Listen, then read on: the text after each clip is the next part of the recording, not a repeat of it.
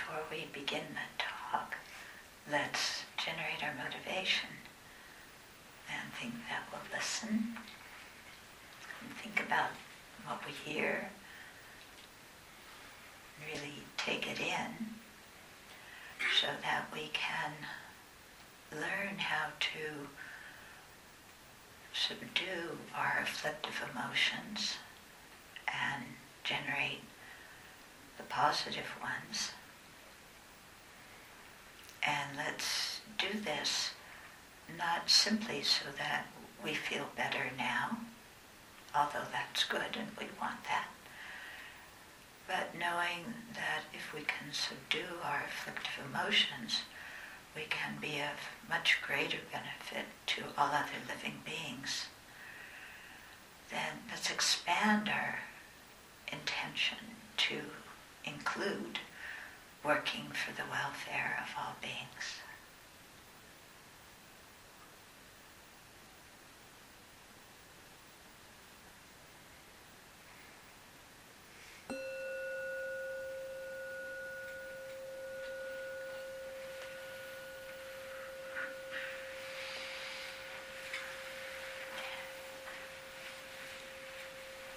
So, uh, the last few years we've been this book, Don't Believe Everything You Think. A couple of months ago we finally finished it, the last verse. It has uh, 37 verses because it's a commentary on a Tibetan, well, Indian poem that was uh, written several centuries ago. And so now we're doing like some review of the important points. Uh, so I think it'll be quite uh, effective. The particular section we're working on now is how to transform our mind when we encounter adversity. Because all of us encounter adversity, right? We all encounter, uh, well, we encounter things that we don't like, which may or may not be adversities. But then we all encounter things that are really obstacles that, you know, it just seems like everything's crashing down on us. And we're internally, we're pretty revved up. And either upset or angry or both. Okay? So, uh, yeah, so there's a lot of what, what they call mind training practices in the Tibetan tradition that we use to work with our mind in these situations. And they all involve looking at the situation from a different perspective. Okay? And of course, since our present perspective is the one that is causing the upset, the one that's going to calm our mind down is going to be the opposite perspective. Okay? So it's going to be usually the opposite way from how we're thinking at that very moment. Now, the thing is, when we're angry and upset, um, we don't think that, you know, there's anything incorrect in our perception or assessment of the situation. So when we initially hear what these antidotes are, well, part of our mind goes, well, no, that's not right. That can't be true because it's the opposite from how we're seeing it right then. But the thing is that, you know, we have to really see that our present, when we're upset, our present perception, there's something skewed in it. Yeah, there's something really, you know, cattywampers. We're not seeing the situation accurately. What is uh, one factor that is uh, continuously present when we're upset is self-reference. Yeah, uh, because it's my problem and my difficulty and my unhappiness, and this is happening to me. So just that self-reference makes a big deal out of something that to the rest of the world is not a big deal. Okay? Um, or it might be a big deal to a few people who have the same position that we do, but aside from that, no one even knows or cares about it. Okay, so uh, yeah, if you can think of some situations when you were upset about something, and uh, and then ask yourself, you know, how many people in the world are upset about this at the moment? I remember one time. Oh, I had a horrible experience in printing, publishing, trying to publish, and with some other people, and I was doing the uh, abbreviation of presentations and writing the whole book. And then the publisher sent it out to those people without my permission, and they didn't like that I abbreviated their, their presentations. Yeah, they didn't like, they wanted their presentations in full form in the book with their name on it. And, um, you know, but the book was actually about one of our teachers' responses to their presentations. Anyway, all this stuff started going on between the publishers and those people, and me and those people, and me and the publishers, completely upset. And, uh, and then in the middle of this, I had to go to India to, for His Holiness's, the Dalai Lama's teachings. And I remember one day hearing the teachings, walking back to my room. And when I was walking back to my room, of course, the old habit of thinking about this quarrel and this big fiasco came into my mind because it was had been with me for several weeks and I was you know, you know how it is. You mull it over and you ruminate on it, and you know. Uh, so I was starting to do that again, and then the idea came in my head. You know, there's seven billion people, over seven billion people on this planet, and I'm the only one who's upset about it in this way. You know, everybody else was upset, but much less than I was. But for me, it was the big thing because it was my project. And just seeing that it was, you know, wow, there's seven, over seven billion human beings, and they all have their own problems, and this is not one of them. So why is, do, does it need to be such a big problem for me? Yeah? And that really helped me calm down a lot. Yeah, really helped me calm down. Yeah. In other situations, uh, when people say things I don't like to me, they criticize me, or uh, especially when they criticize me, yeah, then I think, well, what would happen if they said the same words to somebody else? Yeah?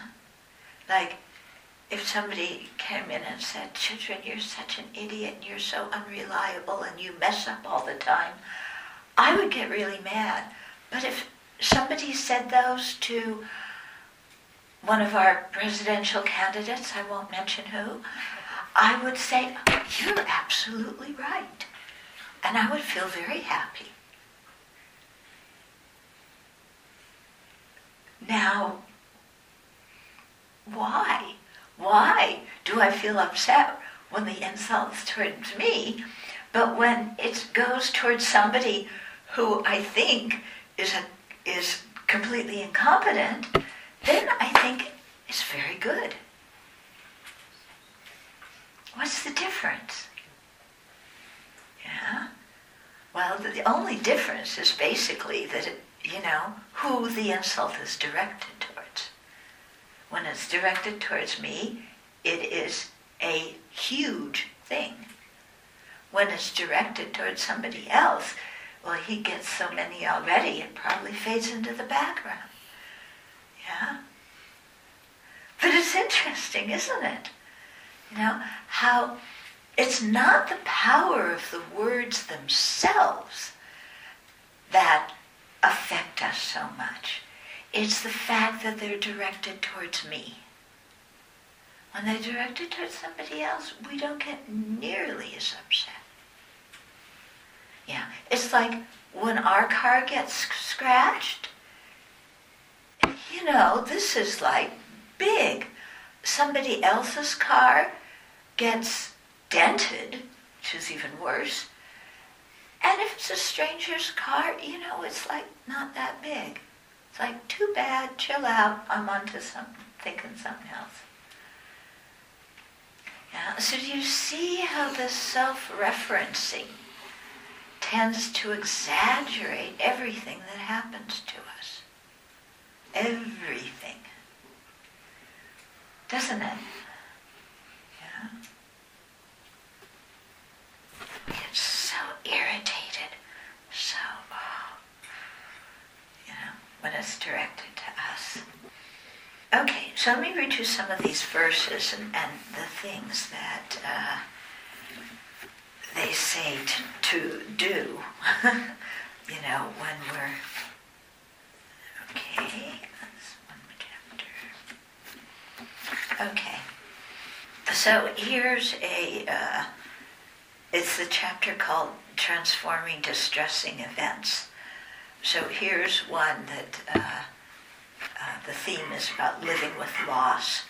So the verse says, even if someone out of strong desire steals all your wealth or has it stolen, dedicate to him your body, possessions, and your virtue, past, present, and future.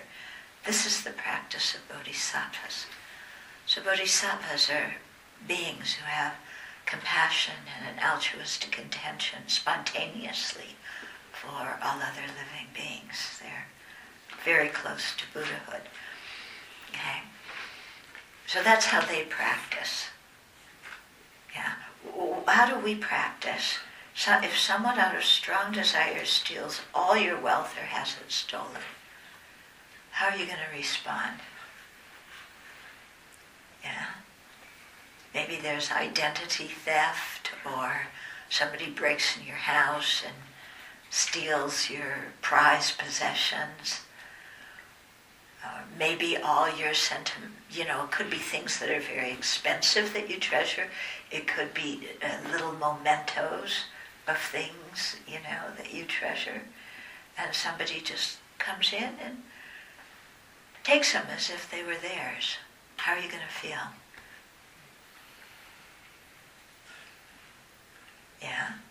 Are you going to say, so what? no. you're going to call 911 and, you know, you're going to tell them they got to catch this guy who's the thief and you want to prosecute because you're really upset about it. And how do how are we advised to practice here? Dedicate to the thief our bodies, possessions, and virtues, past, present, and future.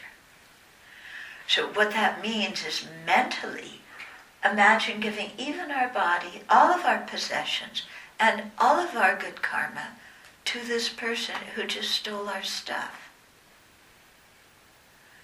One part of our mind says, No way. I'll give him a punch in the face, but nothing more. You know, I'm not going to give my stuff to him. And yet, you know, look at the mind that's saying, no, this is mine. He violated my territory. That mind is so miserable. And yet we're holding on to it out of a sense of justice. Yeah, so justice is making us pretty miserable.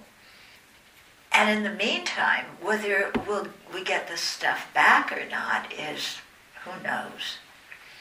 Whereas if we just mentally give it to the person who took it, yeah, then our mind is much more relaxed. Okay. So depending on the situation, you may still try and get your things back or you may just figure, you know, this person must need it.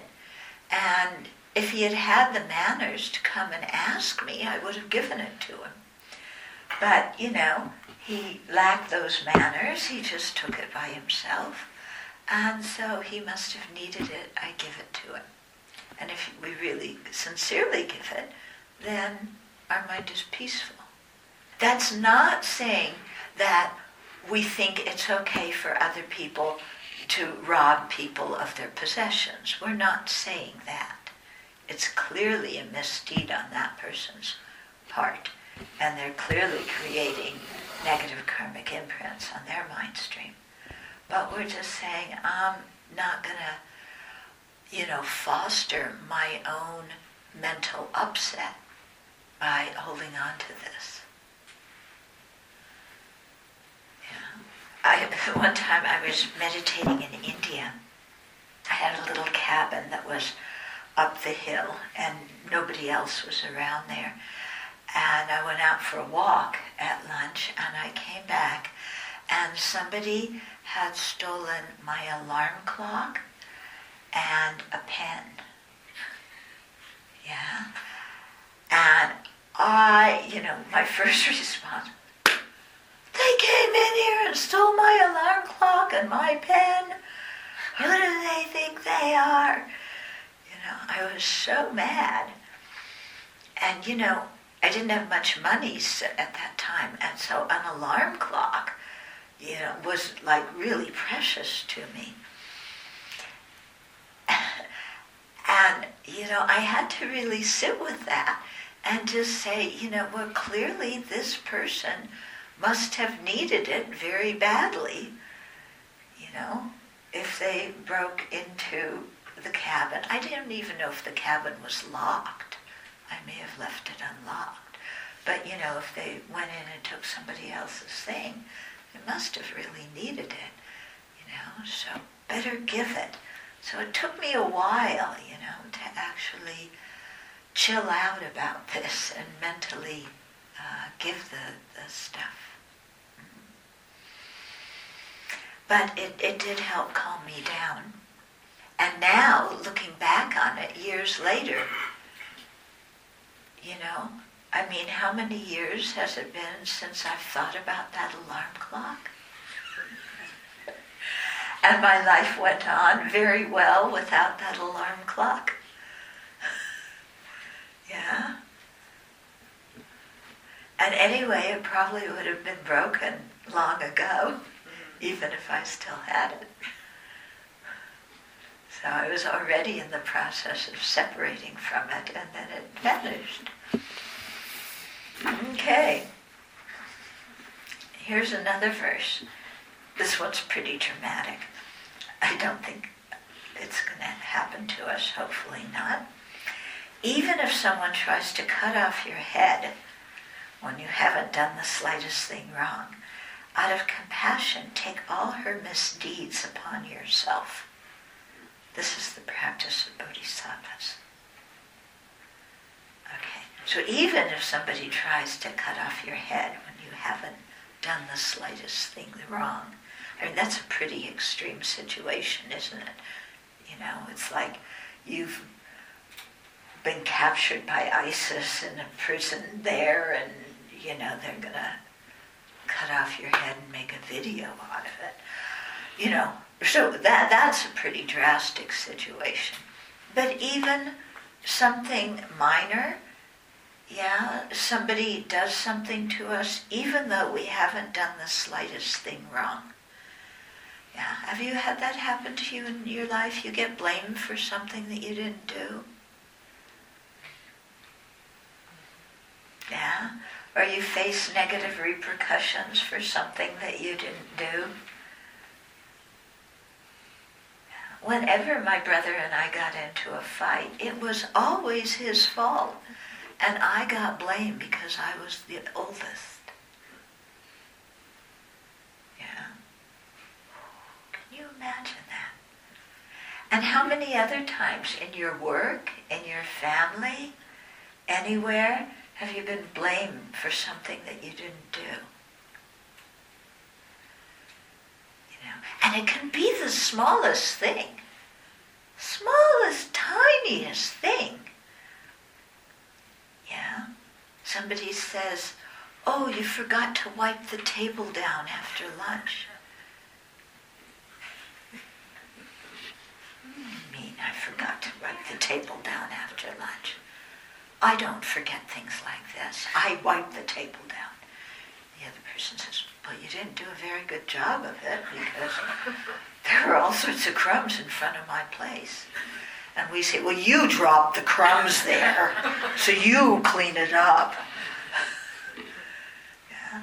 And then, you know, we start a big hullabaloo, don't we? Yeah. As if that person wanted to cut off our head. That's how serious it is. You know, again, because of our self-referencing mind. Yeah, the self-centered mind. So what's the antidote?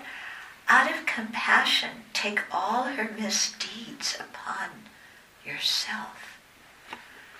You mean all the negative karma this person's created, all their bad deeds, I have to want to experience the result of them myself. It's bad enough that they put the crumbs there and I'm getting blamed for not wiping them up. And this verse is saying, take on all their misdeeds and the results of all their misdeeds. This has got to be crazy. But, you know, again, we see that as long as we're focused on ourself, everything becomes enormous. Yeah? When we can switch it and with compassion think of the misery that other people are undergoing at this moment, then it puts our pain into a completely different perspective, doesn't it? Yeah. Uh, whatever we're so, you know, upset about seems not so upsetting. Now, you're going to say, well, you just use the, you know, some silly example, yeah, of somebody blaming me for not watch, washing the table. But we get upset about that. Even, I mean, anything even if something serious, some super serious thing, you know, that we actually did forget to do or didn't forget to do, it doesn't really matter because in both cases, we usually get upset and angry. Because even if I did it, people aren't supposed to notice it. Or they're supposed to point out my mistake in a very sweet way. But they have no manners and they just blame me. So it doesn't, you know, in many ways it doesn't matter whether it's a big thing or a small thing because the amount of emotional reaction in us often is the same, simply because it's related to us. Yeah? And so here, you know, there's one thing that we that we practice a lot in Buddhist mind training is uh, is love and compassion. Love being the wish for somebody to have happiness and its causes. Some compassion, the wish for them to be free of suffering and its causes. So towards this person who is, you know, they haven't really threatened to cut my head off. They're just pointing out something you know, can I, you know, look at it in a more reasonable way? Uh, and okay, this person is bothered, this person is disturbed, they're in pain, that's why they're pointing out my mistake, or that's why they're accusing me of a mistake. Can I have some compassion for their mental state? Yeah, can I think about how they must be feeling? And if I can think of how they must be feeling and cultivate some compassion, not wanting them to feel more harm,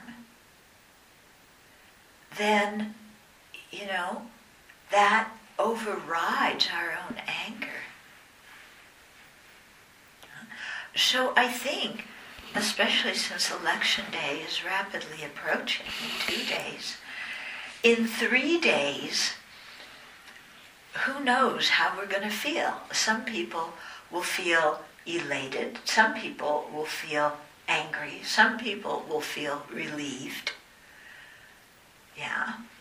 But uh, no matter how we feel, if we could generate a sense of wishing others to be happy and to have peaceful, kind minds, whoever they are, even if we have different political views. Wouldn't that be a way of healing after everything that's happened in this election cycle? Yeah.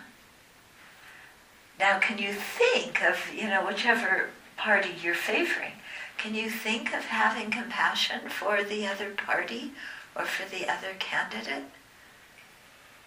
Yeah? Or is your mind so evolved in, they're just horrible? You know, the worst thing that can happen to the country. Yeah. We may think that, we may feel that, but can we still wish that person well? Yeah? Because think, if that person were happy, then maybe their, what they do wouldn't be so bad for the country. Maybe it's because they're so unhappy that they're doing or saying whatever the thing is that we find so despicable. Can we have some compassion for them? Can we have compassion for their supporters? Yeah. Because we all share this country and somehow we're going to have to get along. And getting along is going to benefit all of us a lot more than hating each other and retaliating. Don't you think? Yeah. I read in the news this morning that the Kurdish troops now are, you know, uh, in addition to the Iraqi troops, that they're all, you know, going to recapture. I think the Iraqis are recapturing Mosul, and the, and the Kurds want to uh, recapture uh, Raqqa. And I thought, wow, here's all these people in armies, all revved up, all their adrenaline pumping, you know, out to kill others who they think are enemies. And in the process of doing that, many of them are going to get killed. Which means they will suffer, their friends and families will suffer, the society suffers, and for what purpose? You know? It's when you look at it, we human beings, we shoot ourselves in the foot all the time. Yeah? We think fighting with weapons is going to solve our problem. When learning to compromise and cooperate is going to actually bring much more peace and happiness to everybody. Yeah. I remember as a kid, because I grew up during the Vietnam era, going, what are we doing? I don't get it. And I still don't get it. Um, so, you know, just to, to look at you know, the level of anger and hatred we can generate towards other living beings. And to ask ourselves if it really does any good for anybody. Yeah. And I think of all those young men who are going to be killed today, even though they're going into battle, you know, thinking, what I'm doing is so wonderful. And it doesn't really matter which side they're on. You know, death is death, suffering is suffering. Anyway, that's the kind of thing, that's the kind of way I look at it, you know. And if we can instead, you know, release our anger and generate some thought of benevolence towards others, all of us would be better off. So whether that's international, whether it's within our own country, whether it's within our family, yeah. So if someone is very angry very full of hatred for whatever reason, how do you bring up the idea of compassion to them? Well, you mean bring up the compassion in ourselves? No.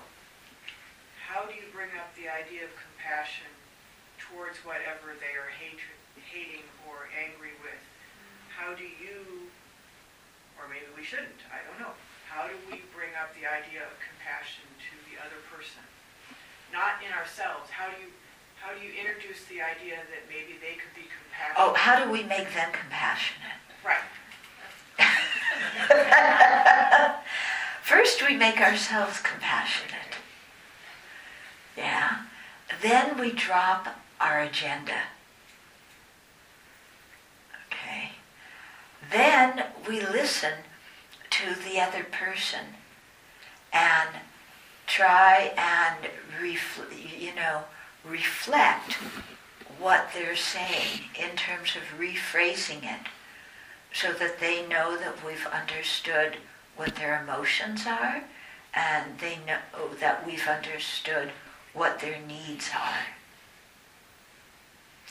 And often, for other people, just feeling understood is half of the thing of calming them down. Sometimes it's all of the, the thing of calming them down. And then once we learn, you know, what their feelings are, what their needs are, then, you know, you have to go through this until they really feel heard a lot. And then, uh, you know, brainstorming. Well, what kind of solutions can we find that would be workable to you and also workable to the other people in the situation? Yeah. And it takes a lot of time and it takes a whole lot of patience to work with people like this. Yeah? But it's doable, and it sure beats beating our, each other up, doesn't it?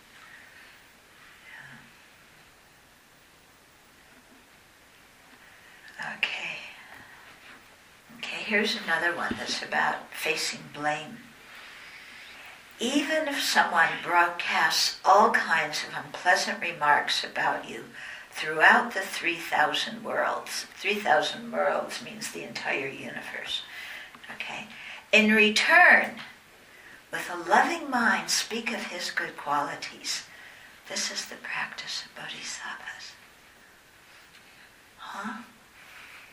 Somebody trashed me to everybody else and humiliated me in the public eye made me look bad to the people that I respect, who I want to respect me and like me, ruin my reputation in front of the world.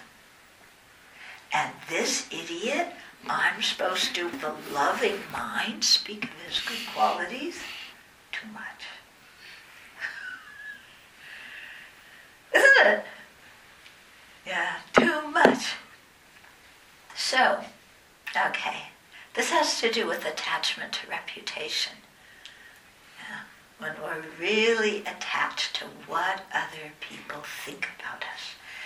And we can get pretty attached to our reputation. You know, it seems like it's the most important thing. You know, what other people think of me is so important. Okay, for a moment, Remember when you were a teenager. Okay? And remember what was important to you then, what how you wanted people to look at you when you were a teenager. Okay. And do you remember how upset you used to get when people like talk bad about your you behind your back and ruins your reputation to all your friends? Remember how, how upset you used to get? When you think back on that now, how do you feel? The way you wanted people to look at you when you were a teenager, do you want them to look at you that same way now? Do you? How did you want people to see you when you were a teenager? Everything Like one of the cool ones, you know? Yeah. in the group. Yeah, I want to be seen as one of the cool ones who's in the group. Yeah. Who looks like everybody else, but in my own distinct way.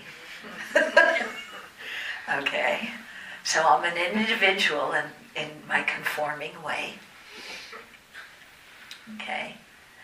Now, the way that, that you want people to see you, the, the traits that you had to have in order to be one of the cool people who were in the in crowd, do you want to have those same traits now? Are those traits at all important to you now? They're not, are they? And when we look back on them, we can laugh.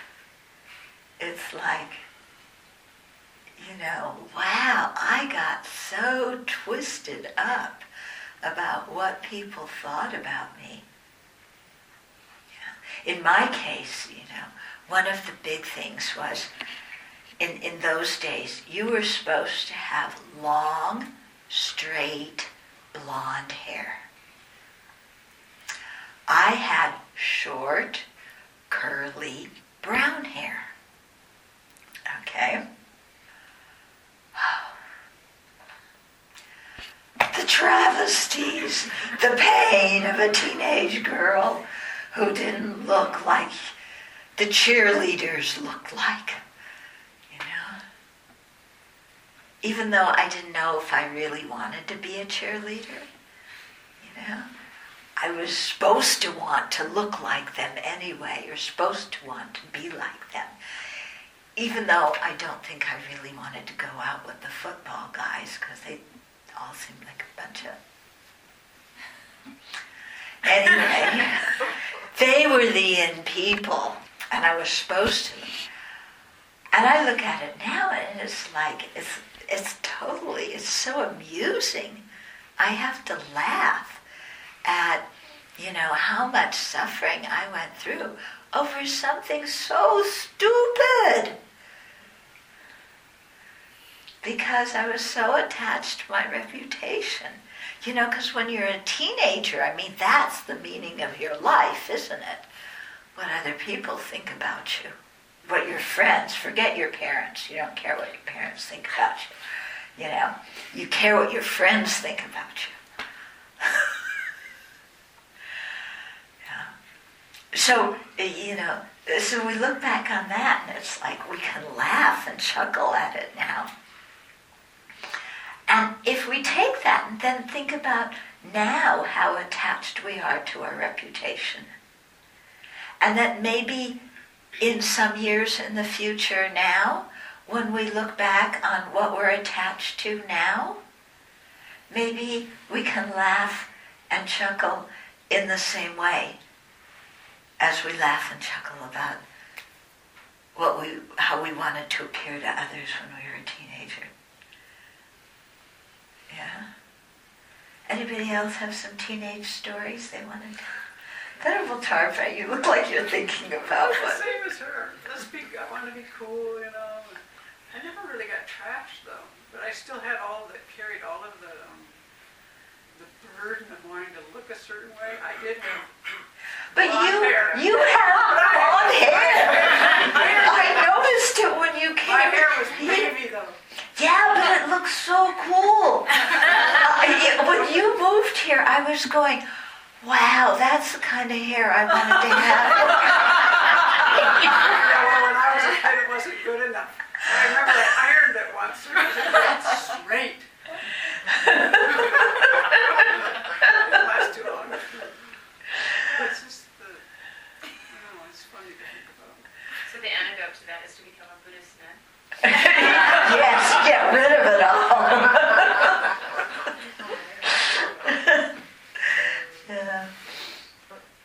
So, uh, yeah, so it's really funny when we think about that now and all the dramas we went through as a teenager. Do you remember that? You know? Do they, when you're first starting to date, do they like me? Do they not like me? Did I say the wrong thing? You know? And like we look at it now and it just seems so totally silly.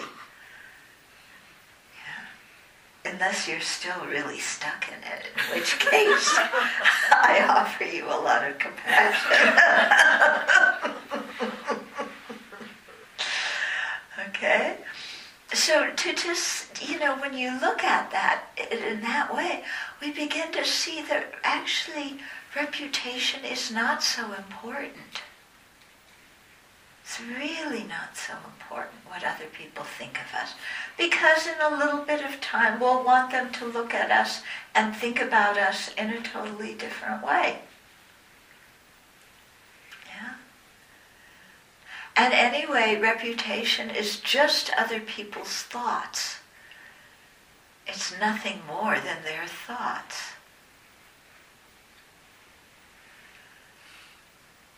So why do we get so hung up about other people's thoughts, which aren't even who we are? Okay? So, you know, in that case, if we see things in that way, then what was the advice? To point out their good qualities? Here it was. Uh, yeah. Okay, lost my place in the book. Yeah, it was pointing out their good, yeah. In return, with a loving mind, loving mind towards that person, speak of his good qualities. This is the practice of bodhisattvas. Okay. Here's another one, working with criticism. Though someone may deride and speak bad words about you, in a public gathering, looking on her as a spiritual teacher, bow to her with respect. So this is similar to the other one, except here they're, they're talking to a public gathering. It's not to the whole universe. Yeah, it's not through 3,000 worlds. And, uh, you know, the previous one, they were broadcasting all kinds of unpleasant remarks. Here they're deriding and speaking bad words about us. Kind of the same thing, you know, maybe slightly different varieties. So here, look at on her as a spiritual teacher and bow to her with respect. Huh? Yeah. Well, even if our spiritual teacher said those words to us in, in a public gathering, we wouldn't bow to them with respect. we criticize our spiritual teacher. Who are they deriding me in front of everybody else? Okay? Well, actually, if that happens in a spiritual context, um, spiritual situation, it means that your teacher is actually trusting you to be able to handle it. So it's actually a way of praising because they trust you to be able to handle it. Yeah. I once, what I saw this in action once. Um, it was in 1986, and I was at a Buddhist conference in Taiwan, and they uh, was hosted by a big Buddhist organization, and uh, they had a conference, and then afterwards they took us on, you know, a temple tour and a pilgrimage and everything. And then at the very last session, they were, uh, the master was, you know, thanking the audience for coming, thanking all of us. And then they, he had his, the foremost disciples who were uh, in charge of organizing both the conference and the tour up in front of the room. And so there was one nun, and he introduced her, and she organized this and did this and this and this, and it was so good. Everybody applauded for her. This monk then did this and this and this, and it was so excellent. Everybody applauded for him. And then he got to like the fourth monk, uh, the fourth monastic, and he said, and this monk was so lazy. You know, he was in charge of da da da da, but he didn't do a very good job. You know, and the whole audience is quiet, kind of embarrassed for this guy. You know? But I realized at that moment that he must have been a very close heart in terms of heartfelt disciple for the master to be able to say that to him in front of a group of people because the master knew he could handle it and was giving him a situation to practice in. Yeah. It didn't mean that he was going to handle it in the next three seconds, but he knew that, you know, that that disciple could call up within himself the fortitude to deal with the situation eventually. Okay? So, in that way, when we look at situations where we're criticized or derided in front of a group, you know, and we think, okay, this is a time for me really to practice you know, what I have been training my mind in in my meditation sessions letting go of attachment to praise, letting go of attachment to reputation. Yeah. And this person is like my spiritual mentor, giving me an opportunity to really do this in real time. So, you know, can't I put my palms together and say thank you? Hmm? You're saying no. okay, we'll get you some tissue.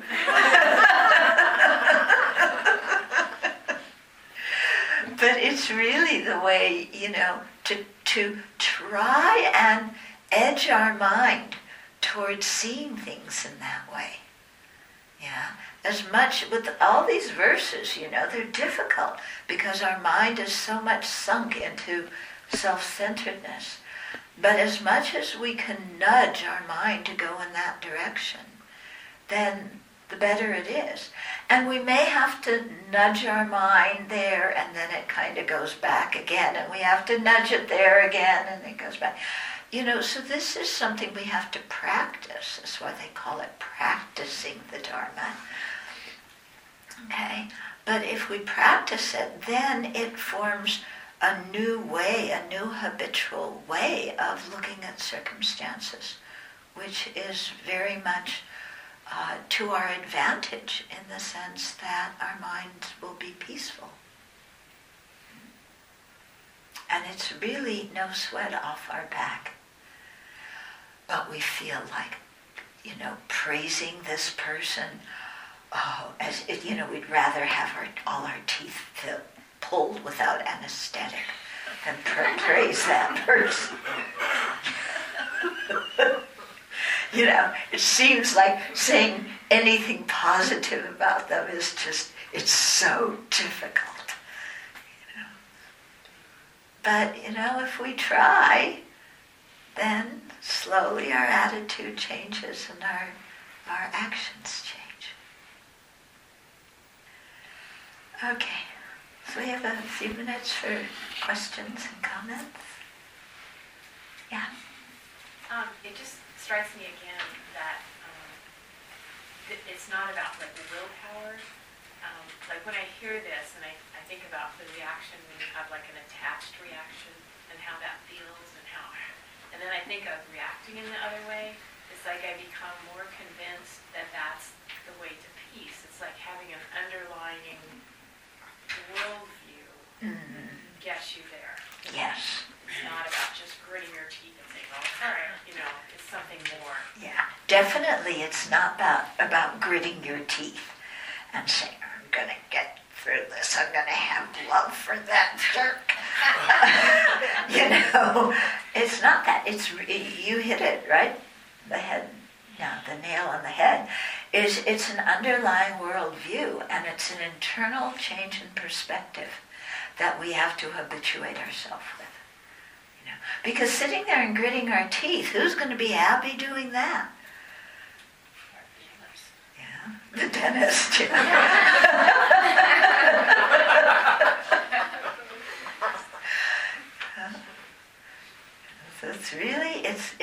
know, cultivating some deep change. But when we can do that, it's so helpful. But practice and practice and practice. Other questions, comments? Just hearing you speak about the, um, you know, our attachment to reputation, it reminds me, of course, currently how, how much this quality, this approval rating is touted as like the sum of a person at any time. Mm-hmm. You know, so we trust a person because their approval ratings are higher at this point, or their approval ratings go up, whoever, whatever that is in the media, I don't even know what they really are. But when I hear, oh, so-and-so's approval rating is down 37 points, then, you know, then it, then it sounds so real and solid, like that's who the person is. Yeah. And that's kind of the framework with it. So of course we're measuring our reputations according to approval ratings these days. Yeah. Ugh. Yeah. I mean, what are approval ratings oh, anyway? Yeah. You know, they call a few people, you know, who are busy doing things and ask them questions and they have to answer off the top of their head. And then it gets blown up to be, like you said, to be this is who this person is. And of course it goes up and down and up and down and up and down. Yeah. And then we take it so seriously as if, you know, you know, this week this person's really awful, but next week they suddenly got better. And then the week after that, they degenerated again. and the week after that, whoa, they're up again. As if, you know, some person is changing so much. Or if we look at it as that's the approval rating, what other people think is good. So if we want to be, one of the elements of being in the in crowd and being liked is that you agree with it, what everybody else thinks. So if the approval ratings say that, then you better say, think that too. So that, you know, you're thinking the way the group thinks, and then you can fit in. Yeah. Oh, that was okay. Well, I'm still fascinated with the self-referencing. Um, in that, for someone who spent so much time thinking about themselves, there's absolutely nothing in there that we take care of that would encourage a true self-understanding. So we're being so self-referenced, we're so outwardly referenced, mm-hmm. even though we're self-referenced. So Yeah. there's nothing the self-referencing is standing on except what every the whole world thinks about us. Yeah. It's a fascinating dichotomy. Yeah.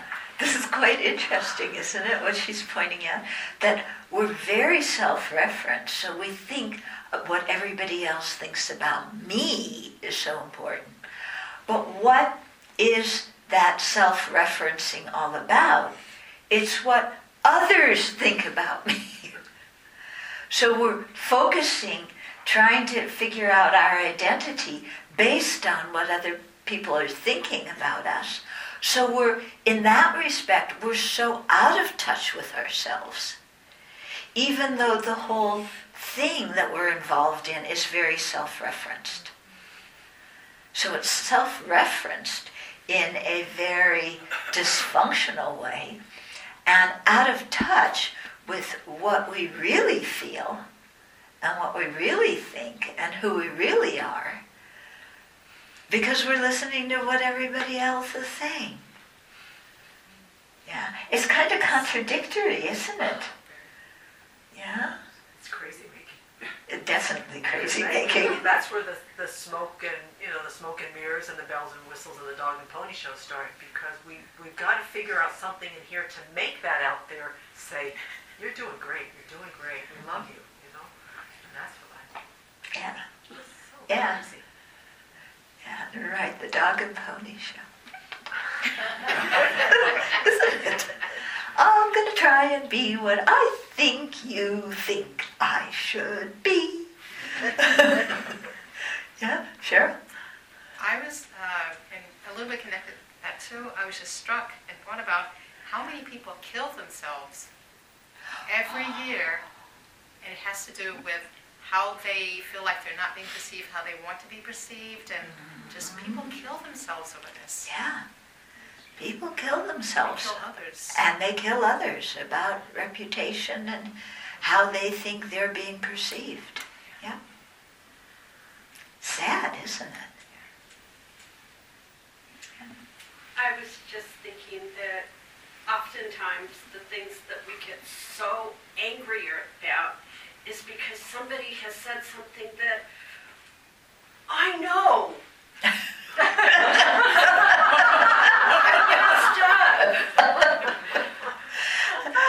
Like when somebody tells you something you already know. Right, like you forgot to wipe down the table. Yeah. I know I did. Leave me alone.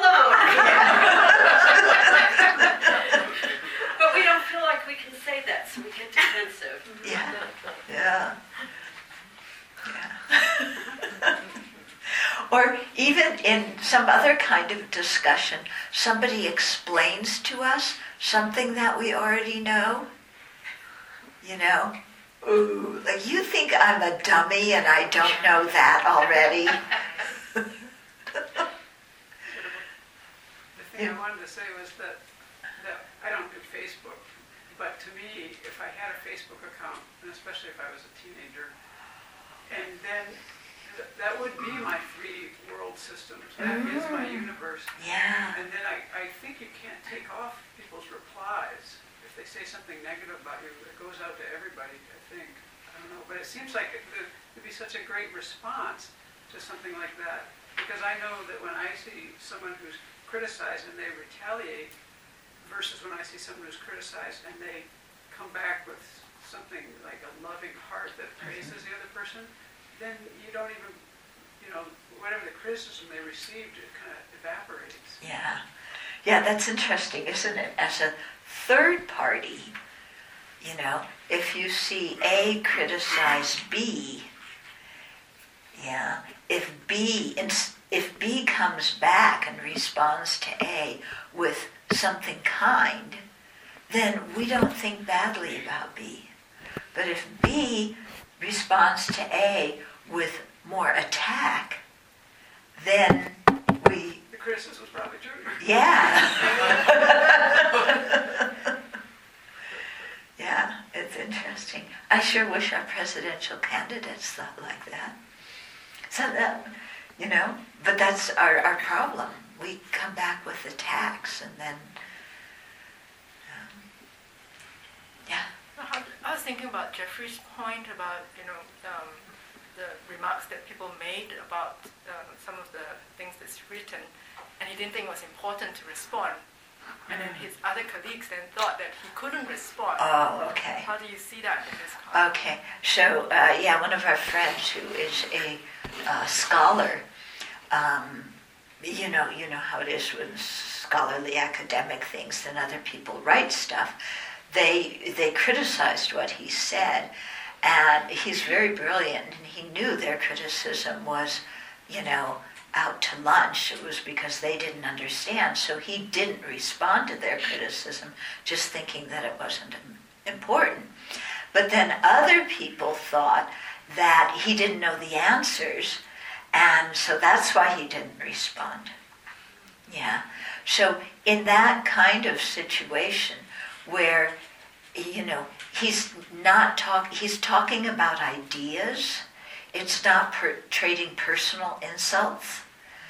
Yeah, they're talking about ideas. So somebody has a misunderstanding, then it's good to explain their misunderstanding, even if you think it's something trivial that they should already know, to have a kind heart and want to help them so that they can have the correct understanding.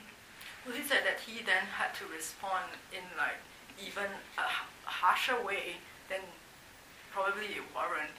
And he was talking about like in Tsongkhapa's case when there were all these things that was coming in and how he was responding. But but Tsongkhapa didn't, uh, you know, and Jeffrey also. You don't respond with personal attacks against the other person. You respond strongly, but you respond to the ideas and correct the wrong ideas. Yeah, which is very different than criticizing the person. sometimes they, you know, in the philosophical treatises, at least in ancient uh, times, they used to criticize each other. And I remember reading once, and, you know, kind of one scholar is like castigating the other one, and we asked our teacher about it, like, hey, aren't these people Buddhists? Shouldn't they be talking nicely to each other? And he explained that in that particular case, I mean, they were both kind of very uh, wise people, that the uh, that one was, you know, saying these words to the other one to shake him up, to get him to listen.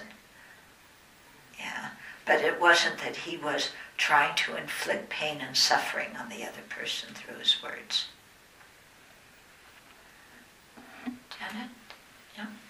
Oh, you had, it was somewhere in this direction.